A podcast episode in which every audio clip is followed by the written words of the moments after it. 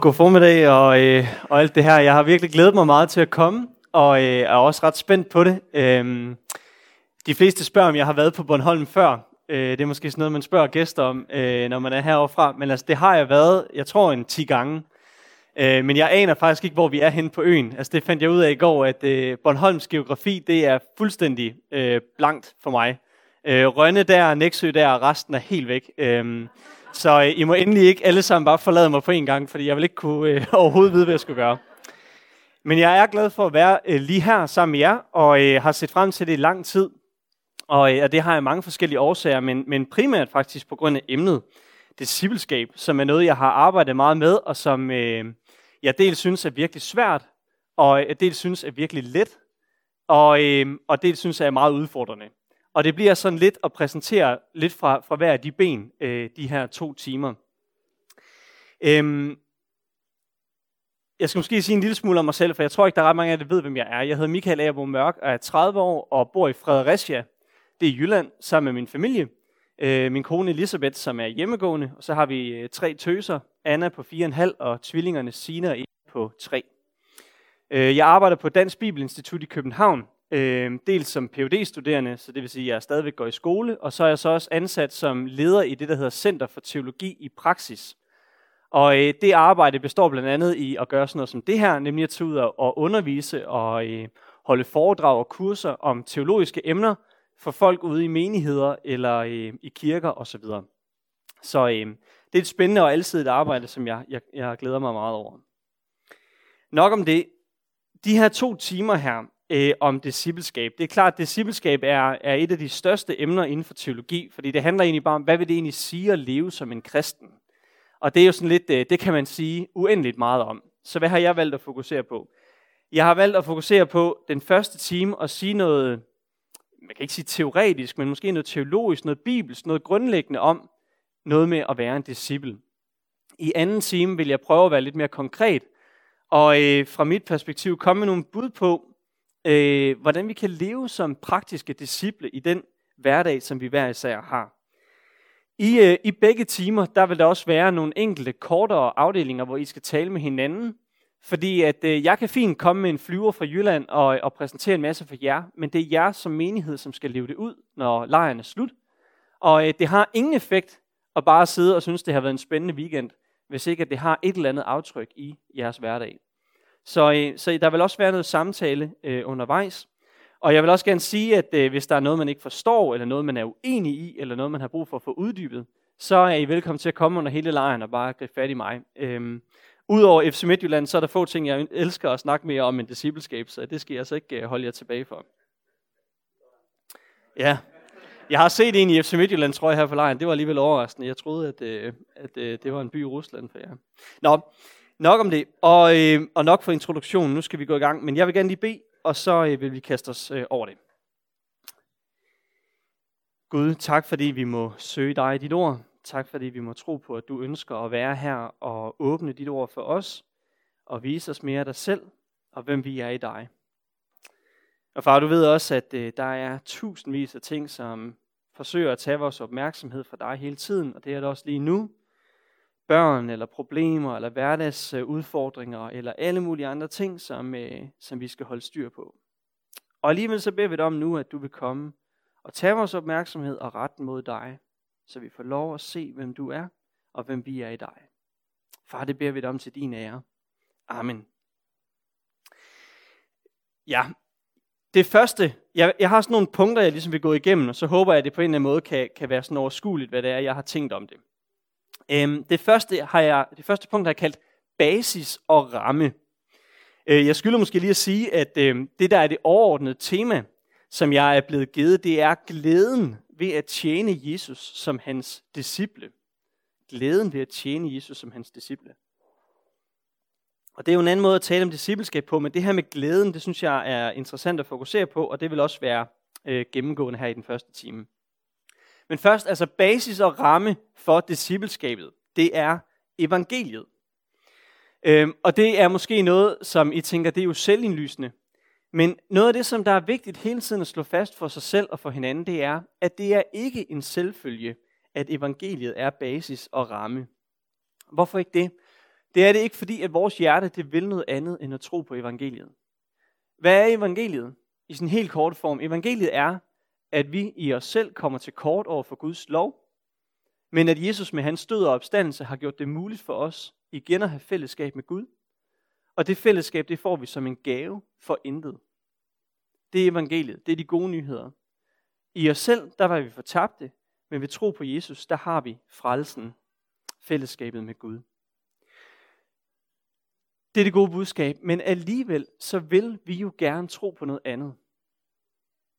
Vi vil jo gerne tro på, at Gud bliver en lille smule mere glad for mig, hvis jeg holder mit andagsliv, hvis jeg kommer i Bornholmerkirken, hvis jeg får vidne på min arbejdsplads, eller hvis jeg lærer mine børn, at det er godt at være i børneklub, eller noget af den stil. Vi bliver ved med at sige til os selv, at vi kan forbedre på evangeliet. At vi kan gøre noget, som skulle gøre Gud lidt mere glad for os. Det er vores udfordring.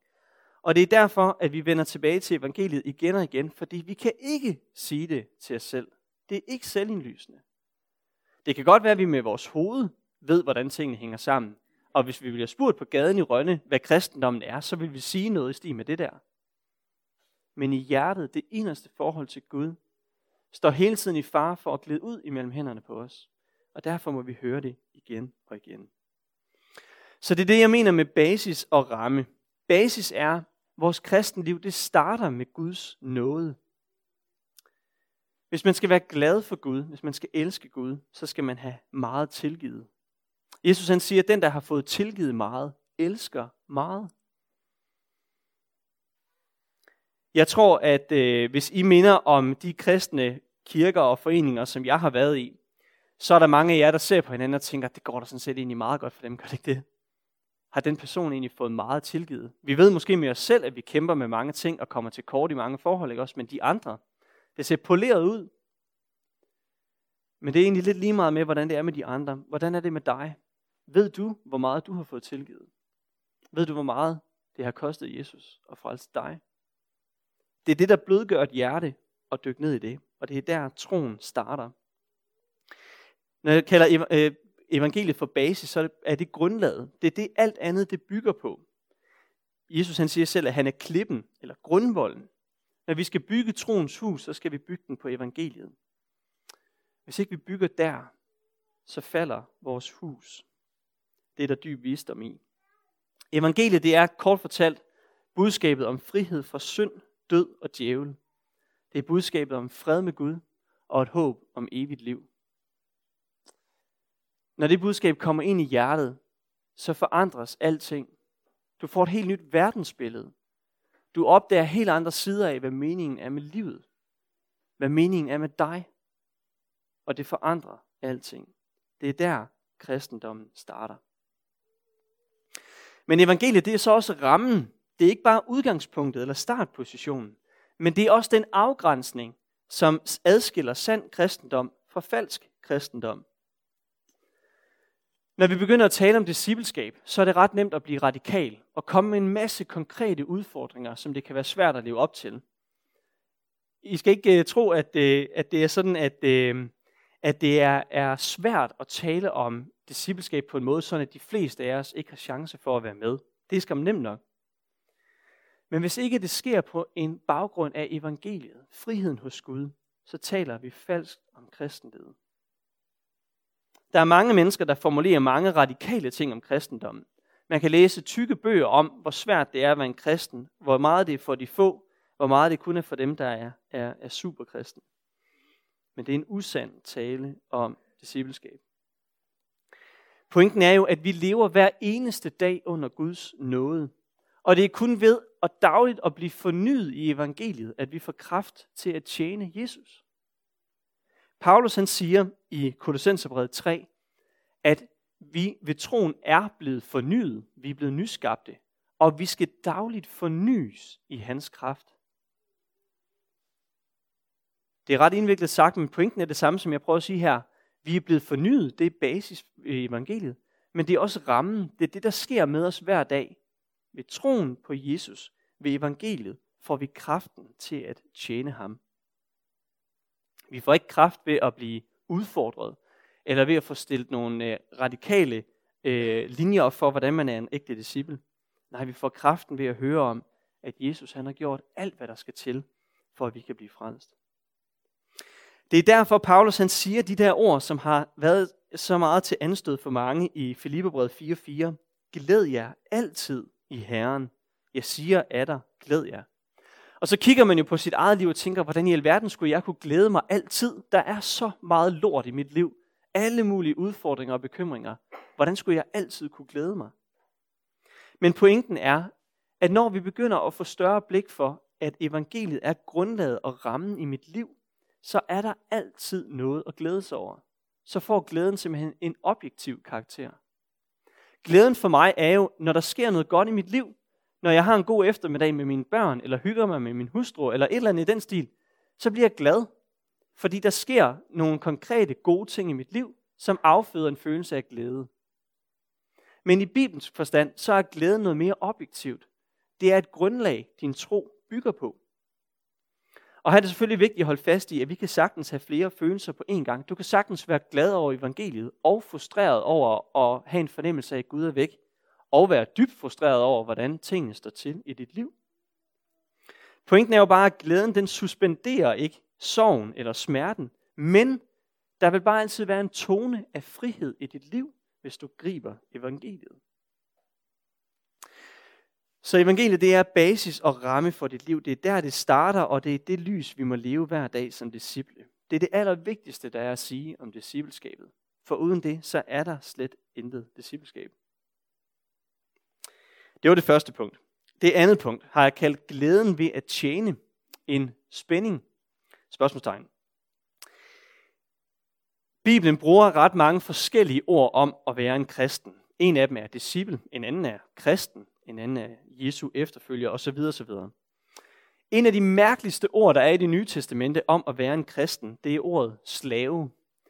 Det står ikke ret mange steder i vores danske oversættelse. Der bliver der oftest oversat med tjener, men det er det græske ord for slave, der bliver brugt om de kristne. Det er interessant at se, at nogle af dem, som vi betegner som de helt store kanoner i det nye testamente, Paulus, Peter, Jakob, Judas osv., de omtaler sig selv som Kristi slave, når de skal præsentere sig selv. Fra Paulus, Kristi slave, sådan skriver han til for eksempel til menigheden i Rom. Hvad i verden er pointen med det? Pointen er jo, at vi som kristne har fået en ny herre i Jesus. Og frihed for en kristen består derfor ikke kun i, at vi er fri fra noget, altså fri fra synd og død og djævel, men også at vi er fri til noget. Vi er fri til at være tro imod Kristus. Det at tro på Gud eller at tro på Jesus, det er jo mange forskellige ting på én gang. Det er for eksempel tillid. Tillid til Jesus. At han siger, at han er den, han siger, han er. Det er også en overbevisning om, at Gud han findes, at Gud er virkelig, at han virker i verden. Det er også en tilslutning til en lærer. Vi får at vide, hvad kristendoms indhold er, og det tror vi så på er rigtigt. Men det er også noget, som Paulus kalder troslydighed, som han siger i Romerbrevet 1.5. Lydighed er altså en helt central del af det at være en kristen, det at være en troende. Og igen, så kan troslydighed betyde mange forskellige ting, men det betyder i hvert fald, at Gud han har definitionsretten til at definere, hvad det gode liv er for mig og dig. Og at vi er tillid til, at han har ret i det, han siger, også går, når han kalder. Jesus ønsker at vejlede os til det gode liv, og vi er lydige mod ham, når vi følger efter det. Det er derfor, den der sang om ja-hatten, som vi sang i går, og som vi sikkert skal synge senere også, den giver mening. Fordi ja-hatten betyder, at vi har overgivet definitionsretten til ham, der er skaberen, og anerkender, at vi er skabninger. Vi er ufuldkommende. Vi mangler perspektiv. Vi ser alting fra vores eget lille ståsted. Men Gud, der har skabt alt og råder over alt og kan overskue alt, han ved, hvad det gode liv er for sine skabninger. Og det tror vi på, når vi følger efter ham. Spørgsmålet er jo så, mm, kan man glæde sig som en slave? Slave er jo noget entydigt negativt, når vi bruger det ord sådan i, i daglig dansk tale. Kan man, kan man tale om at glæde sig, når troslydighed bliver krævet af en? Det virker jo umuligt, fordi det lyder som en fundamentalisme. Og i dagens Danmark, så er det jo noget, vi tager afstand fra. Fundamentalisme, det er noget, vi ikke gider at, at beskæftige os med. Men Bibelen har nogle interessante tanker om det her med troslydighed og dets forhold til frihed. En af de interessante steder er fra salme 119. Der skriver David, at den vej, du befaler, vil jeg løbe. Hvorfor? Jo, for du har gjort mit hjerte fri. Og der har vi pointen igen. Jeg er blevet sat fri fra noget, fri fra synd og død og djævel. Men jeg, man kan ikke være sat fri ud i en intethed. Man er sat fri til noget andet. Og her siger David altså, at den, der har gjort mit hjerte fri fra alt det der, jeg var tynget af før og bundet til, den person vil jeg knytte mig til, og vil jeg lade definere mit liv. At den vej, du befaler, vil jeg løbe, for det er dig, der har frikøbt mit hjerte. Paulus han er inde på lidt af det samme i 1. Korintherbrev kapitel 9. Der siger han, skønt fri og uafhængig af alle, har jeg gjort mig selv til alles tjener, for at vinde så mange som muligt. Paulus siger, at jeg er fri, jeg er totalt uafhængig, for Jesus han har betalt alt for mig. Men den frihed vil jeg bruge til noget helt bestemt. Nemlig at være noget for andre, så de får mulighed for at opleve den samme frihed som mig selv. Frihed er at være fri fra noget og være fri til noget. Hvad er det der til? Det er at tilhøre Jesus og lytte til ham. Så det er jo den anden ting. Frihed kommer af, at vi er lydige i vores tro over for Jesus. Og det kan virke som et paradoks, men det er altså det, Bibelen siger. Det handler meget om, om vores selv som individer. Men noget af det, som er vigtigt at få fat i, når vi taler om discipleskab, det er, at Bibelen taler om det som noget kollektivt. Og det skal vi prøve at gå lidt ind i nu. Øhm, hvad er det egentlig, der kendetegner Guds folk i det nye testamente? Guds folk, det er individuelle, personlige kristne, som er kommet til tro på Jesus som verdens frelser, og som lever af det evangelium. Og gør det i lige præcis det liv, den, det vedkommende lever her og nu. Det er i vores eget konkrete hverdagsliv, vi er kaldet til at være lydige over for Jesus. Hvad er det for nogle opgaver, vi bliver kaldet til så der? En af de vigtigste opgaver som kristen, det er at blive grebet af den samme nød for verden, som Gud selv har.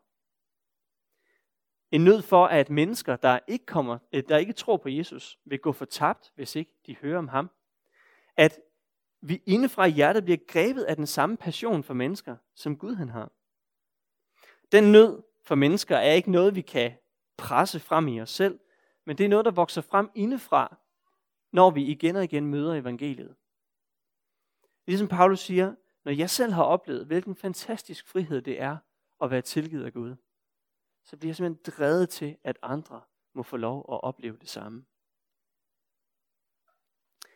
Det er jo ikke givet, at min glæde og det, jeg oplever som frihed, skulle være noget for andre. Apropos FC Midtjylland, da de sidste gang blev Danmarks mestre, der var jeg rigtig glad. Men det var der ret mange i min omgangskreds, der ikke var, for de holdt sjovt nok med et andet hold. Så de kunne ikke dele min glæde. Og hvis jeg prøvede at sætte ord på min glæde, så, så gad de ikke at høre om det. De ville faktisk gerne være fri for at høre om det. Hvorfor er det så, at den frihed og glæde, jeg har over evangeliet, skulle være noget for andre? Det er fordi, det her det har en helt anden, universel, almen, objektiv karakter. Paulus han siger, at et hvert menneske står straf, strafskyldig over for Gud. Og hvis et hvert menneske skal komme til tro på Jesus, så må det høre om evangeliet.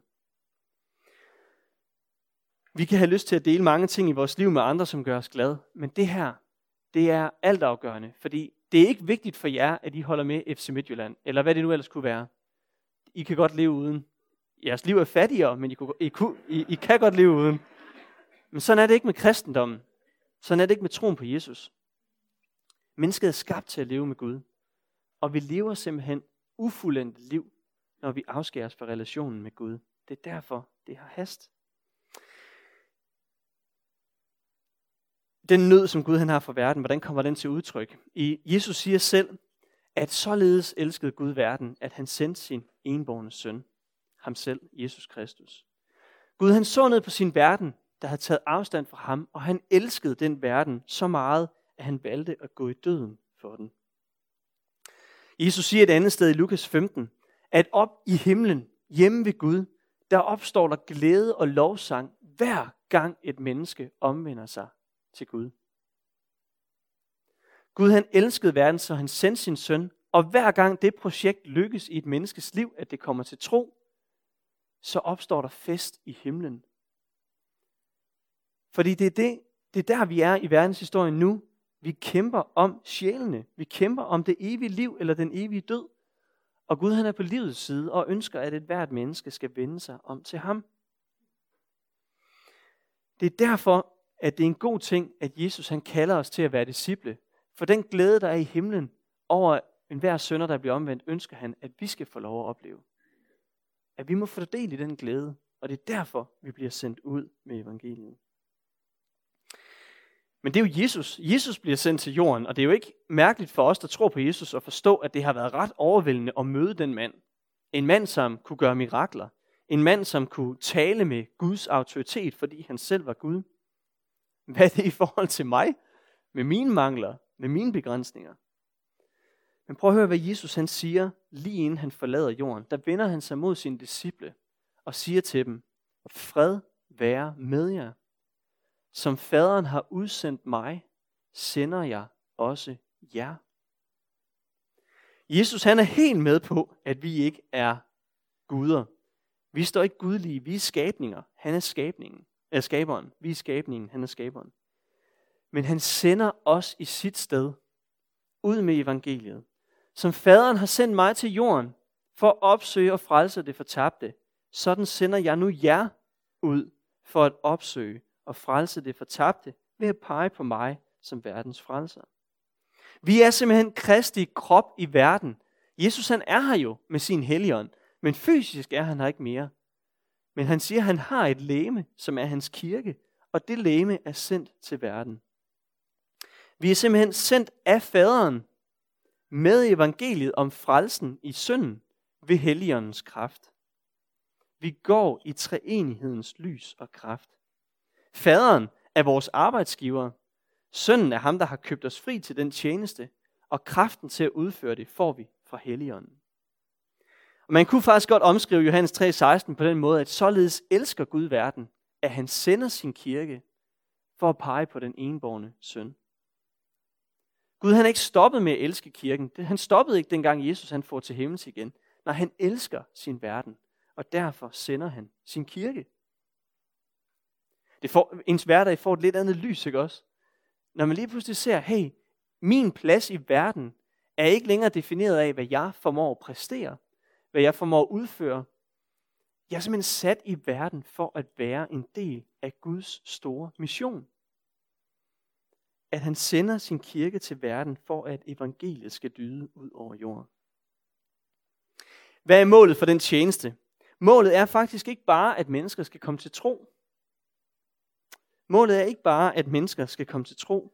Jesus siger, at målet er, at de må blive disciple. Og en disciple bliver sendt ud for at vinde flere disciple, som så igen vinder flere disciple. I en vis forstand, så er vores mission ikke fuldført, hvis hele Bornholm havde siddet inde i det her rum. Udover at det havde været trangt, så havde det ikke været målet i sig selv. Målet er ikke, at mennesker skal komme ind i kirken, men målet er, at mennesker skal komme ind i kirken for igen at blive sendt ud til endnu flere. Jesus han siger jo, at jeg sender ud for at gøre disciple af alle folkeslag. Og en disciple er altså kendetegnet netop ved at adlyde den befaling, at man bliver sendt ud for at gøre flere disciple. Det er den ringvirkning, som Bibelen er ude efter. Netop fordi, at evangeliet afføder en nød og en lyst til at dele evangeliet ud til flere, sådan kan man ikke bare være en disciple, der er i kirken, men man er en disciple, når man bliver sendt ud fra kirken. I øh, missionsbefalingen Matthæus 28, der får vi at vide, at der er to ting, der er afgørende, når disciple skal vindes. Det ene det er dåb, og det andet er oplæring. Dåben er jo vores indgang til den kristne tro. Det er i dåben, vi bliver genfødt til et nyt liv. Det er i dåben, vi får søndernes forladelse. Det er i dåben, helligånden flytter ind i vores hjerte. Og der er mange andre gode ting at sige om dåben. Og Martin Luther han siger, at enhver, en, en, hver dag i et kristen menneskes liv er simpelthen et liv i dåben. Så alt bestemmende er dåbens virkelighed for os. Men der følger også en oplæring med. Man vokser i, i indsigt, i kundskab, i visdom, i afhængighed af Kristus hver dag. Og det følger altså også med for en disciple.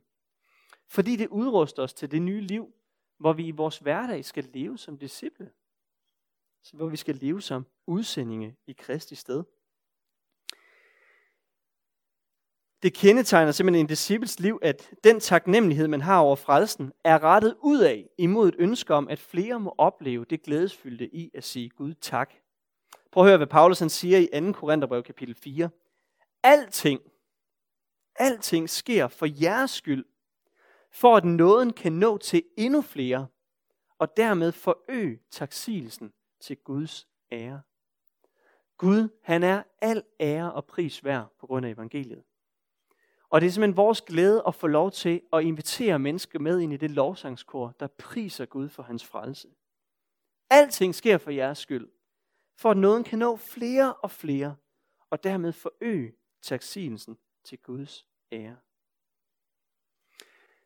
Måske har I det som mig, at det er fedt at stå med rigtig mange mennesker til en lovsangsfest, lovsangsaften, til en gudstjeneste og prise Gud. Og Bibelen siger altså, at det er der en grund til, for det er fantastisk at få lov at stå fra en menneskes position og tilbe Gud for det, han har gjort. Men i det, der er der altså også et andet perspektiv, som er, bare der var flere, der fik lov at opleve det her. Det er ikke en glæde, vi holder for os selv. Det er en glæde, vi ønsker, flere skal fordele i. Igen er det anderledes end andre former for glæde. Hvis jeg øh, har en, øh, en dejlig aften med, med Elisabeth, min hustru, hvor vi har været ude og opleve et eller andet sammen, og vi har haft en god samtale med hinanden, og vi har oplevet den helt særlige kemi, der er i, i et ægteskab. Det er jo ikke en glæde, jeg gider dele med jer. Øh, sorry, det er ikke, fordi jeg har noget imod jer, men det, det er jo noget, vi har sammen. Det er en glæde, der er min og hendes, og det er noget, som, som gør, giver vores liv mening, giver vores hverdag mening. Det er, ikke en, det er ikke en glæde, jeg har lyst til sådan at dele ud af. Men sådan er det altså ikke med den her glæde med evangeliet. Fordi her er det sådan, at glæden den bliver forøget også i dit eget hjerte, når du får lov at dele den. Og din glæde bliver også styrket af, at andre mennesker får glæde over det samme. Det er derfor, vi vidner for hinanden. Det er derfor, vi lovpriser sammen. Det er derfor, vi er i menighed. Fordi min glæde bliver styrket af jeres glæde. Og min glæde kan faktisk blive øh, holdt oppe af, af jeres glæde. Okay, så Guds folks karakter er altså, at vi søger at flere må blive inviteret ind i taksigelsen, at de må få lov at se, at det er dejligt at række evangeliet videre og videre og videre. For det fjerde, så har jeg lyst til at sige noget om det her Guds folk. Hvad er karakteren egentlig af det? Og det ligger mig ret meget på sinde. Fordi et af de spørgsmål, som altid dukker op hos mig selv, og sikkert også hos jer, er jo, jamen, jeg er jo ikke afgørende i den der plan, fordi jeg ved godt, at jeg ikke slår til. Jeg har ikke lysten til at fortælle om Jesus. Jeg føler ikke, jeg har evnerne til at fortælle om Jesus. Jeg synes ikke, jeg har tiden til at fortælle om Jesus. Jeg gider faktisk slet ikke. Og så videre, så videre. Der er ikke noget nyt i det. Det er et problem, der har været siden kirkens start. Siden kirkens fødsel har det været et problem, at vi som kristne oplever os selv som svage og utilstrækkelige. Og det er ret let at få den tanke ind i sig selv, at kirken vil være bedre tjent med, at jeg ikke forsøger at vidne, end at jeg gør det og mislykkes gang på gang. Og her råber Nytestamentet bare ind i vores løgn og lort. Der er brug for et hvert menneske i Guds rige. Mangfoldigheden i det nye testamente er dobbelt. For det første er der en individuel mangfoldighed, som betyder, at der er brug for hele dig. Du er simpelthen skabt præcis sådan, som Gud ønsker det. Du er kompleks, sammensat og vidunderlig lige præcis sådan, som du er skabt. Det vidner Bibelen om fra den første til den sidste side. Gud han skaber ikke noget, han fortryder. Han skaber det, han vil. Det er ikke altid, vi kan se det hos hinanden. Vi kan være trætte af mennesker, vi kan være trætte af os selv. Men Gud han ser ned på os og elsker det, han ser. Og han elsker hele dig. Jeg ved med mig selv, at jeg har mange evner, styrker, nådegaver, gode ting, som jeg kan sætte i spil. Men det er ikke kun det, Gud han elsker. Han elsker hele mig. Han elsker også mine svagheder. Han elsker, at jeg kommer til kort og er afhængig af ham. Han ønsker, at jeg skal bruge hele mit liv og sætte det i spil for ham. Discipleskab, kan man sige, består af tre H'er. Hjerne, hjerte og hænder. Det omfatter ligesom hele menneskelivet. Og alle dele skal sættes i spil for Gud. Jeg arbejder selv som akademiker, sidder og læser tykke bøger dagen lang. Men det er ikke kun min hjerne, der skal prise Gud. Det er ikke kun med min hjerne, jeg forsøger at trække ned i Bibelens budskab og forstå det og udlægge det for andre.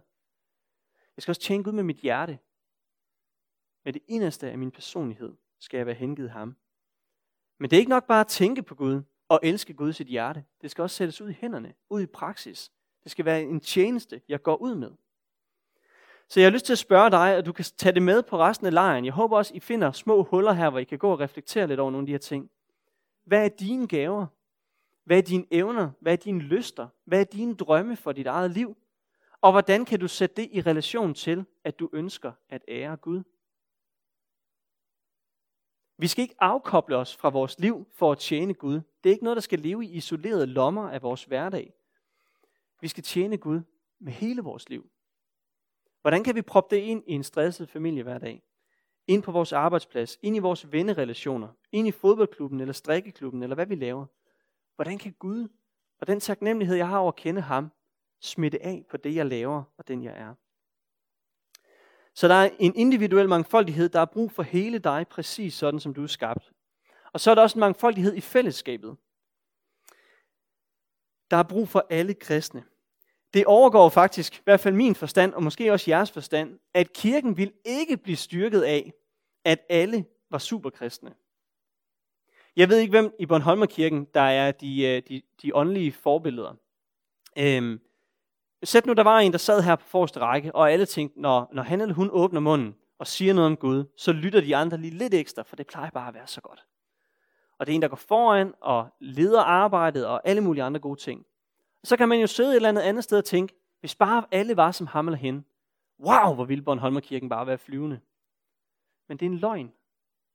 Fordi så havde Gud skabt præcis alle som det menneske. Men Gud han kigger jo ud over jer og tænker, lige præcis så mærkeligt sammensat ønsker jeg, at Bornholmerkirken skal være. Unge og gamle, store og små, kloge og dumme, kloge og mindre kloge, øh, sjove og kedelige akademikere og håndværkere, det hele. Han ønsker, at det skal være en afspejling af hans egen skaberkreativitet. Kirken ville ikke være bedre, hvis alle var som mig. Kirken er sådan, som den skal være, for det er sådan Gud han har skabt os. Gud han vil simpelthen mangfoldighed, han vil kompleksiteten, og det er super besværligt. Det er svært at være en menighed, for vi er syndere, vi kommer til kort, og vi kan ikke finde ud af det og sådan ting. Men Gud vil det. Gud ønsker, at det skal være på den måde. Den centrale tekst i det nye testamente, man kunne trække mange frem, men det er jo 1. Korintherbrev kapitel 12, hvor Paulus skriver om nådegaverne. Og vi må simpelthen ikke blive for hurtigt færdige med at reflektere over, hvad det betyder for lige netop jer i Bornholmerkirken. Bare lige to vers, vers 18 og 19. Gud har nu engang givet hver enkelt den plads på læmet, som han ville det. Hvis det hele kun var én læmesdel, hvad blev der så af lægemet? Og Paulus har jo den her fantastiske metafor med at sige, at kirken er som en krop. Og hvor mærkeligt ville det ikke være, hvis nu vi forestiller os, at den her fiktive person, der styrer på var et øre, og alle tænkte, jeg vil da også være et øre, så havde man sådan et stort øre stående der, ikke også? Vi kan godt se det for os. Det fungerer ikke. Det giver ingen mening at tænke sådan. Paulus han gør nærmest grin med vores latterlige forestilling om, at hvis alle var på en bestemt måde, så vil alting være bedre. Prøv at høre, hvad han siger. Gud har nu engang givet hver enkelt den plads på lemet, som han ville det. Så lad nu være med at drømme om at være nogle af de andre. Vær dig og tjen Gud med den plads, som du er blevet givet. Paulus siger også, at vi gerne må stræbe efter de største nådegaver. Vi må gerne have en drøm om, at vores vidnesbyrd bliver til gavn for flere, eller vi må få mere tjenersind, så vi kan bidrage til det praktiske arbejde, eller vi må få tungetalens nådegave, så vi får lov at opleve Guds kraft i vores fællesskab, osv. osv. Men det skal være med det, som du er blevet givet. Det, som Gud lægger dig på sinde.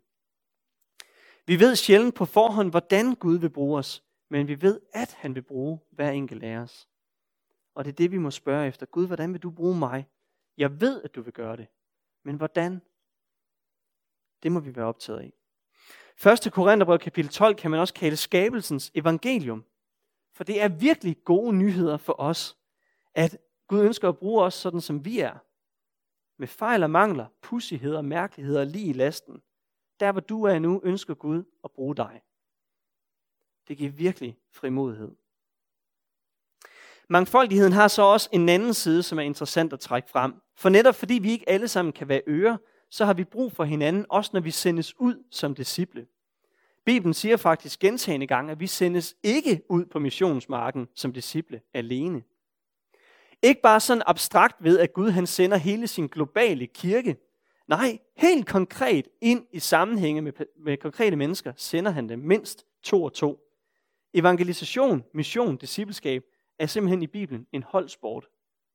Og jeg tror, det er en af de ting, som har været allermest skævvredet i vores teologiske tradition i Danmark, at evangelisation for mange af os, det er et soloprojekt. Det er mig, som vidner på min arbejdsplads, eller på gågaden i Rønne, eller nede i fodboldklubben. Det er ligesom mig, der må mobilisere en eller anden evne til at fortælle om Jesus, gribe de der muligheder. Men i Bibelen, der går man mindst to og to. Prøv at tænke lidt over det. Man går altså mindst to og to. Og det tror jeg, man kan sige mange ting om. Dels at vi har brug for hinandens styrker i den mangfoldighed. Nogle er gode til det ene og det andet, og sådan ting. Og vi er simpelthen stærkere, når vi går to og to. Jeg tror også, der er en beskyttelse i det. Det er også en udsat position at være på missionsmarken, fordi folk omvender sig jo ikke bare, når vi kommer med evangeliet, desværre. Det er faktisk hårdt og krævende, og vi har brug for opmundringen for hinanden. Da Jesus han i Markus evangeliet 6 sender sine apostle ud på deres første missionsrejse, der sender han dem sammen to og to med evne og kraft til at vidne og helbrede. Men det er ikke bare apostlene. I Lukas evangeliet kapitel 10, der står der, at han udvælger 72 af discipleskaren, som formentlig har været på en 500-600 mand, og sender dem ud to og to med præcis den samme opgave. Jesus sender to og to. Hvad så, når vi kommer videre i Nyt Testamentet? Jo, Paulus, han rejser aldrig alene.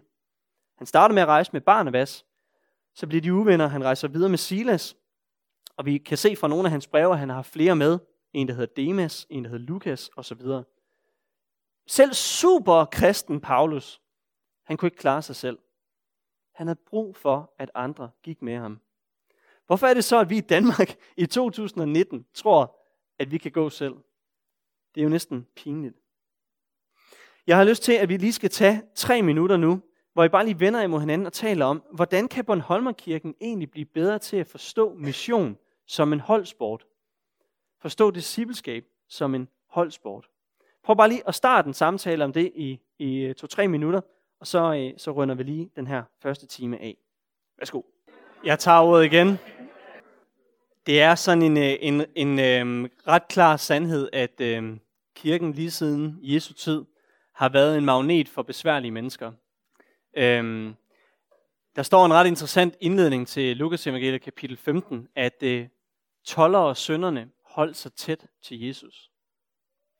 Der står ikke, hvorfor de gjorde det. Men på en eller anden måde har de i hvert fald fundet ud af, at det var godt at være hos Jesus. Vi ved jo, at Jesus han var ikke en, der så igennem fingre med synd. Han har formentlig i rette sat dem, formanet dem. Måske endda gjort det gentagende gange. Sagt, at de skulle gøre deres liv om. De skulle ændre adfærd. Skulle omvende sig. Og alligevel så vidste de, at det var godt at være hos ham. Det synes jeg er fantastisk. Hvad betyder det for os i dag? Det betyder, at vi er stadigvæk et fællesskab, som tiltrækker besværlige mennesker. Øh, jeg kender jer ikke, jeg ved ikke, om I er besværlige mennesker. Men det er i hvert fald, jeg er i hvert fald evident i de fællesskaber, jeg er i, at når vores mission så at sige lykkes, så er det ofte nogle mennesker, som ikke har så mange andre. Og vi må jo bare sige, der er en grund til, at de ikke har så mange andre. Det er besværlige mennesker.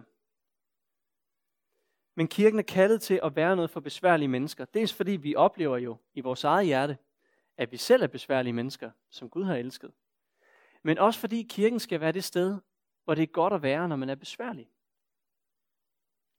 Og det kræver simpelthen et helt hold. Der er simpelthen ikke noget, der er mere øh, utopisk end at tro, at man selv kan fagne øh, meget besværlige mennesker og være alt for dem. Og det er simpelthen en af grundene til, at vi skal være afsted som hold. Fordi hvis man er to eller tre, der hjælper et menneske, som hvis liv er kuldsejlet, så kan man klare mange flere udfordringer, end hvis man skal trække hele det sig selv. Jeg ved godt, det er sådan lidt ud af posen-agtigt, og nogen af at han taler om mig. Lad være med at tage det personligt. Jeg mener det bare, at, at det er helt lavpraktisk og konkret, at det er vigtigt, at vi går sammen. Fordi ellers så dør vi på distancen. Og der er ikke noget vundet ved, at I kommer hjem her fra lejen, og så den næste uge bare går fuld power på mission, og tænker, nu skal den bare have. I løber bare død, og det bliver et nederlag. Men gør vi det sammen, kan styrke og trøste hinanden og aflaste hinanden, så er der bare meget mere udholdenhed og perspektiv i det. Jeg taler også af erfaring for det. Jeg har løbet pande mod muren mange gange, og har også selv været en mur mod andres pande gentagende gange. Men vi har virkelig brug for at forstå, at Jesus han har sendt os i hold af hans visdom. Jeg har lyst til at afslutte den første del her med et femte perspektiv på det her med glæden over at være en disciple. Og det har jeg valgt at kalde, når glæden udfordres. Fordi evangeliet skaber glæde i et hjerte, og den glæde må flere bare have en del af. Det er det perspektiv, jeg gerne vil præsentere for jer. Det er derfor, vi sendes ud, og vi har brug for hinanden i det arbejde. Det kan jo lyde perfekt og sådan næsten lidt glorificeret. Men glæden på den her måde kan godt være sådan lidt et kunstigt ideal, som ingen af os sådan rigtig har del i. Og det er jo fordi, at vores liv ikke er fuldendte. Heller ikke vores kristenliv. Og derfor så er det vigtigt at sige noget om, hvad der potentielt kan berøve os glæden, både i vores liv med Gud og i vores tjeneste for ham. Jeg har taget fire ting med. Man kan sikkert tage meget mere med, men, men fire ting, som jeg synes er vigtige. For det første, synd. Det at gøre noget, som er Gud imod, det er ikke en lille sag. Ikke bare fordi, at Gud han er hellig, og han er vred over den synd, som potentielt adskiller, øh, adskiller mig fra ham, og ødelægger mit forhold til ham, men fordi synd også ødelægger mig selv. Der er sådan en eller anden forestilling om i vores samfund i dag, at øh, hvis det man gør, hvis ikke det skader andre, så er det okay. Hvorfor har du egentlig et problem med, at øh, homoseksuelle bliver videt i kirken for eksempel? Det går da ikke ud over dig. Eller hvad skulle være problemet i, at man, man downloader øh, musik eller film eller sådan noget på nettet? Det går jo ikke ud over nogen. Det er sådan en argumentation, man hører mange gange, når man taler med mennesker. Men derved så har man også ført ens handlinger og gerninger ud som noget, der kun eksisterer ude i rummet. Men Bibelen taler jo om, at vores handlinger, det er også afføder noget i hjertet, eller det vi også kalder samvittigheden. Og vi ødelægger simpelthen os selv indefra og ud, hvis vi tillader synden i vores liv. Så ikke nok med, at det skader vores relation til Gud, det skader også mit eget hjerte. Det skader min samvittighed, og derfor må den bekæmpes. Samvittigheden, når den bliver ødelagt, så afføder den skam, og skam dræber glæden. Så synd, det skal bekæmpes. Synd, det skal tilgives, men det skal også bekæmpes. Jesus han siger, at vi skal afskære det i vores liv, som afføder synd. Hvis din højre hånd bringer dig til fald, så hug den af. Det tror jeg ikke, han mener bogstaveligt. Men det er en ret god metafor for, hvor alvorligt vi skal tage de kilder, der er til synd i vores liv, og handle på det. Ikke bare for at være fromme kristne, det er vi da ligeglade med. Men fordi det ødelægger vores tro på Gud, og det ødelægger os selv indefra, når vi lader synden virke i vores liv. Det dræber simpelthen glæden. For det andet, tvivl. Jeg tror, at tvivl det er uundgåeligt for de fleste disciple i et eller andet omfang. Og for nogen så bliver tvivlen en skygge, som man må leve med hele sit liv. Jeg synes, det er godt at vide, at der er ret centrale personer i det nye testamente, som tvivler, og som alligevel får lov at være en del af holdet. Jeg ved ikke, om jeg tænkte over det, men missionsbefalingen Matthæus 28, gå ud og gør alle folkeslag til mine disciple, indledes faktisk med, at der står, at Jesus han viser sig for dem, og de tilbad ham, men nogen tvivlede. Og så siger Jesus, gå ud og gør alle folkeslag til mine disciple. Han står og kigger på 12 mænd, og der står nogen tvivlede. Vi ved ikke, om det var en, eller det var fem, eller det var otte, eller hvem det var. Men lige præcis dem, tilbederne og tvivlerne, dem sender han ud. Det er så det, der håber i, ikke også? At tvivlen kan godt være i mit liv, og den kan smadre min glæde, og den kan potentielt også smadre min tro, hvis den får lov at ulme og vokse. Men tvivlen frarøver dig ikke muligheden fra at være en disciple. Sådan har det været lige siden Jesus var på jorden. Tvivlen den kan bekæmpes. Hvis den er intellektuel, så må man snakke med nogle kloge mennesker, som kan hjælpe en med at finde svar. Hvis den er mere relationel, så må man søge Gud i bøn og bibellæsning og til Guds tjeneste. I vidnesbyrdet for andre kristne og få hjælp til at leve med den tvivl, man har. Det var det andet. For det tredje, modgang, altså når vi møder modgang fra verden. Jesus han lover os igen og igen, at vi vil møde modgang, forfølgelse, lidelse og smerte, når vi forsøger at række evangeliet videre. Og han siger det, fordi han ønsker, at vi skal møde verden med åbne øjne. For mig er det blevet enormt styrkende, at Jesus han, øh, så at sige, tager skeen i egen hånd og fortæller os, at det er sådan, det vil være. Prøv lige at høre, hvad han siger i Johannes evangeliet kapitel 16. Sådan har jeg talt til jer, for at I ikke skal falde fra. Så siger han, de skal udelukke jer af synagogerne. Ja, der skal komme en tid, da en hver, som slår jer ihjel, skal mene, at han derved tjener Gud. Man skal man dræbe kristne og tro, at man gør Gud en tjeneste ved det. Og det skal de gøre, fordi de hverken har kendt faderen eller mig. Og så siger han så, men sådan har jeg talt til jer, for at I, når den tid kommer, skal huske på, at jeg har sagt det til jer. Det er ikke en fejl, når vi møder modstand. Ultimativt set er det ikke en fejl, hvis vi ender som martyrer, der må dø for evangeliet. Jesus har sagt, at det kan ske i den her verden. Jesus han åbner vores øjne for at se, at den her verden er en åndskamp. Der er ingen neutrale zoner i forhold til Gud. Samtidig så siger det nye testamente også, at vores modgang, den modgang vi møder, faktisk kan blive til en styrket tro og til udholdenhed. Så vi må ikke afskære os selv fra kampen, for vores tro kan faktisk blive modnet og hærdet af at møde modgang.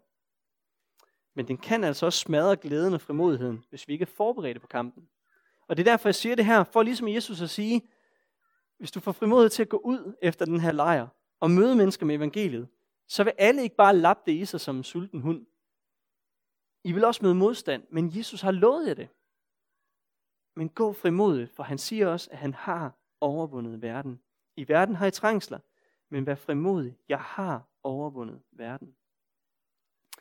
Modgang kan smadre glæden, men hold ud i den kamp. For det fjerde og det sidste, ensomhed. Mange sociologer siger, at ensomhed det er en epidemi i dagens Danmark, og jeg tror simpelthen ikke, at vi kristne er fritaget fra den kamp. Kæmpe imod isolation. Vi har aldrig haft lettere adgang til hinanden med sociale medier og aktiviteter og alt muligt andet, og alligevel oplever mange af os, at vi egentlig dybest set er ret alene. Det er virkelig noget, der kan dræbe glæden, hvis man sidder her i rummet og tænker, ingen ville opdage det, hvis jeg gik. Vi må på en eller anden måde finde ud af, hvordan det kristne fællesskab kan være i kamp imod ensomheden, også i vores land. Både udadtil, for de mennesker, der er ensomme derude, men også i vores fællesskab, at vi får blik for det, fordi det simpelthen dræber glæden som disciple, at man er alene. Så det var fire muligheder for, at glæden kan blive dræbt, men også, at der er perspektiv i det, og vi må tage kampen op. Ja, tiden er jo gået. Lad os lige afslutte med en bøn, og så fortsætter vi øh, efter pausen. Er det ikke det kvarters pause eller sådan noget? Er det en, Ja. Gode Gud, tak fordi vi må tjene dig som disciple. Tak fordi vi må gøre det på en baggrund af evangeliet. At du har frikøbt os til et liv med dig. Tak også fordi, at du lover os, at du går med os. At du sender os ud i hold. Og vil du give os udholdenhed og glæde og styrke i det arbejde. Far, vi ved også, at der er trængsler og modgang, der venter. Men alligevel går vi frimodigt, fordi vi ved, hvor godt det er at kende dig. Vil du velsigne os alle sammen i det? Det beder vi dig om i dit navn. Amen. Jep, god pause. Vi ses om et kvarter.